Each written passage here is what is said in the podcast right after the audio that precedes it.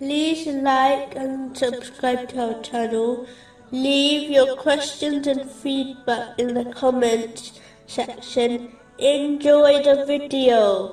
Continuing from the last podcast, which was discussing chapter 47, verse 36.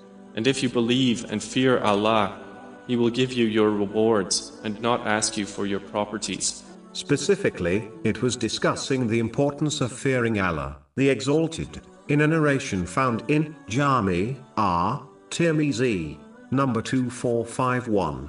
The Holy Prophet Muhammad, peace and blessings be upon, advised that a Muslim cannot become pious until they avoid something which is not harmful to their religion, out of caution that it will lead to something which is harmful.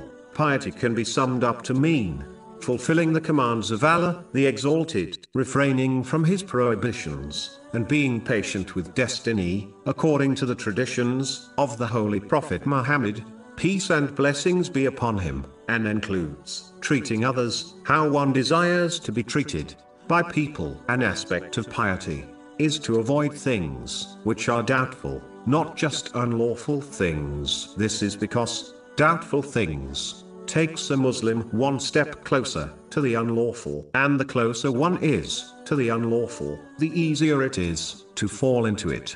It is why a narration found in Jami R. Tirmizi, number 1205, that the one who avoids the unlawful and doubtful and remains on the lawful will protect their religion and honor. If one observes those who have become misguided in society, in most cases, it occurred gradually, not in one sudden step, meaning, the person first indulged in doubtful things before falling into the unlawful. This is the reason why Islam stresses the need to avoid unnecessary and vain things in one's life, as they can lead one to the unlawful. For example, vain and useless speech, meaning speech which derives no benefit nor is it a sin, often leads to evil speech, such as backbiting, lying, and slander. Whereas, if a person avoided the first step, by not indulging in vain speech, they would avoid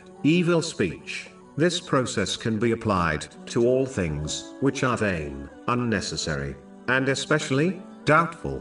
Therefore, a Muslim should strive to adopt piety, as described earlier, a branch of which is to avoid vain and doubtful things out of fear. It will lead to the unlawful